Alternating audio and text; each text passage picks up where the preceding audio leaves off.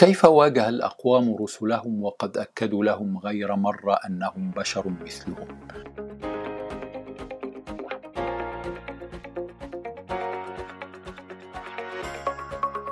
وجه الرسل عليهم السلام من أقوامهم بالتكذيب لأنهم بشر ليس ثمة ما يفرق بينهم وبين أقوامهم إلا أنهم يوحى إليهم وهكذا كذب نوح عليه السلام وتمنى قومه صراحة أن لو كان الله أرسل إليهم ملائكة بدلا منه. جاء ذلك في سورة المؤمنون فقال الملأ الذين كفروا من قومه ما هذا إلا بشر مثلكم يريد أن يتفضل عليكم. ولو شاء الله لأنزل ملائكة ما سمعنا بهذا في أبائنا الأولين. ويرد الله تعالى على ذلك قائلا في سورة الإسراء قل لو كان في الأرض ملائكه يمشون مطمئنين لنزلنا عليهم من السماء ملكا رسولا. ولم يكتف الاقوام بطلبهم ملائكه من عند الله بدلا من الرسل الذين يعيشون بينهم من البشر ويماثلونهم بل اخذوا يهاجمون رسلهم ويذمونهم بشتى الصفات السيئه منها الاتهام بالكذب.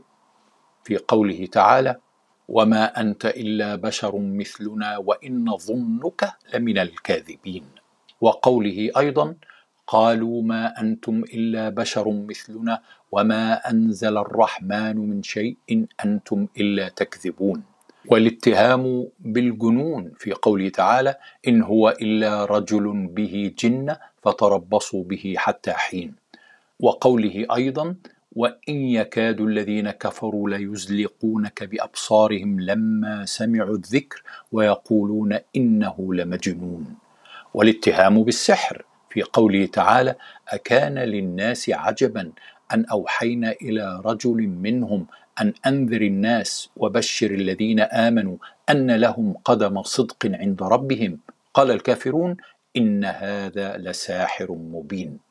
وقوله أيضا وعجبوا أن جاءهم منذر منهم وقال الكافرون هذا ساحر كذاب رأينا حتى الآن كيف أمر الله تعالى رسله عليهم السلام أن يؤكدوا لأقوامهم أنهم بشر مثلهم وأنهم لا يمتازون منهم إلا بأن الله اختارهم ومن عليهم بأن يكونوا مبلغي رسالته لأقوامهم. ورأينا أيضا كيف كان رفض الأقوام للرسل مبنيا في أساسه على أن هؤلاء الرسل ليسوا سوى بشر مثلهم. فكيف يصدقونهم؟ وهنا أعود إلى السؤال الذي طرحته في حلقة سابقة وهو أن الأمر اللافت للنظر في مسألة بشرية الرسل هو أنها صفة يستخدمها الرسل بأمر من الله تعالى في وصف أنفسهم وهي أيضا صفة يلجأ إليها أقوامهم لرفض الاعتراف بهؤلاء الرسل. فكيف يستقيم ذلك؟ يكشف هذا الموقف الصعوبة التي قد يواجهها بعض الناس في مسألة الرسل وقبول دعواهم إذ لا تقبل عقولهم إمكانية وجود صلة بين الله تعالى وهؤلاء الرسل البشر الذين يعيشون بينهم صباح مساء ويسعون إلى برهان يثبت صدق الرسل ويؤكد صحة دعواهم.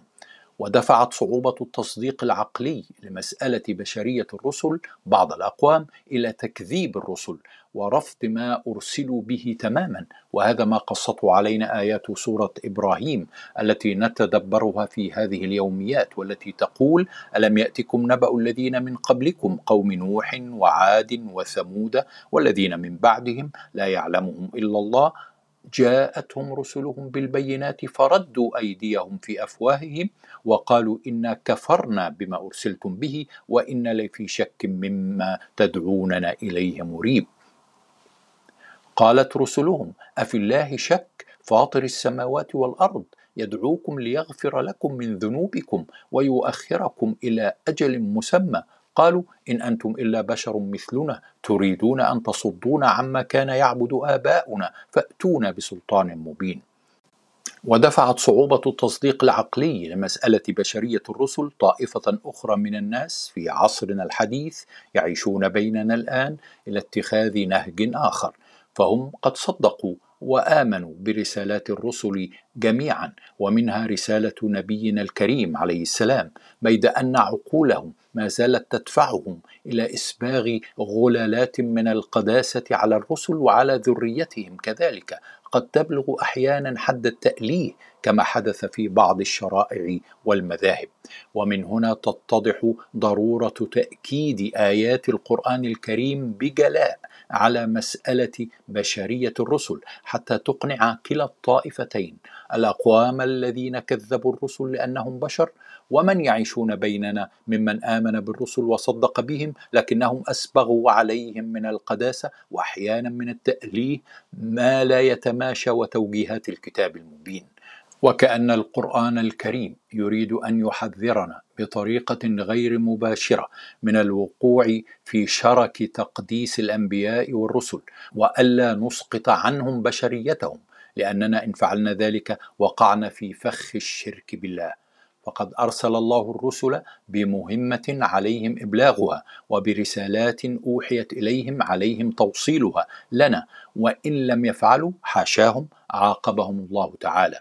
وهذا هو الدرس المستفاد من تدبر آيات سورة إبراهيم التي توقفنا عندها ورمضان كريم.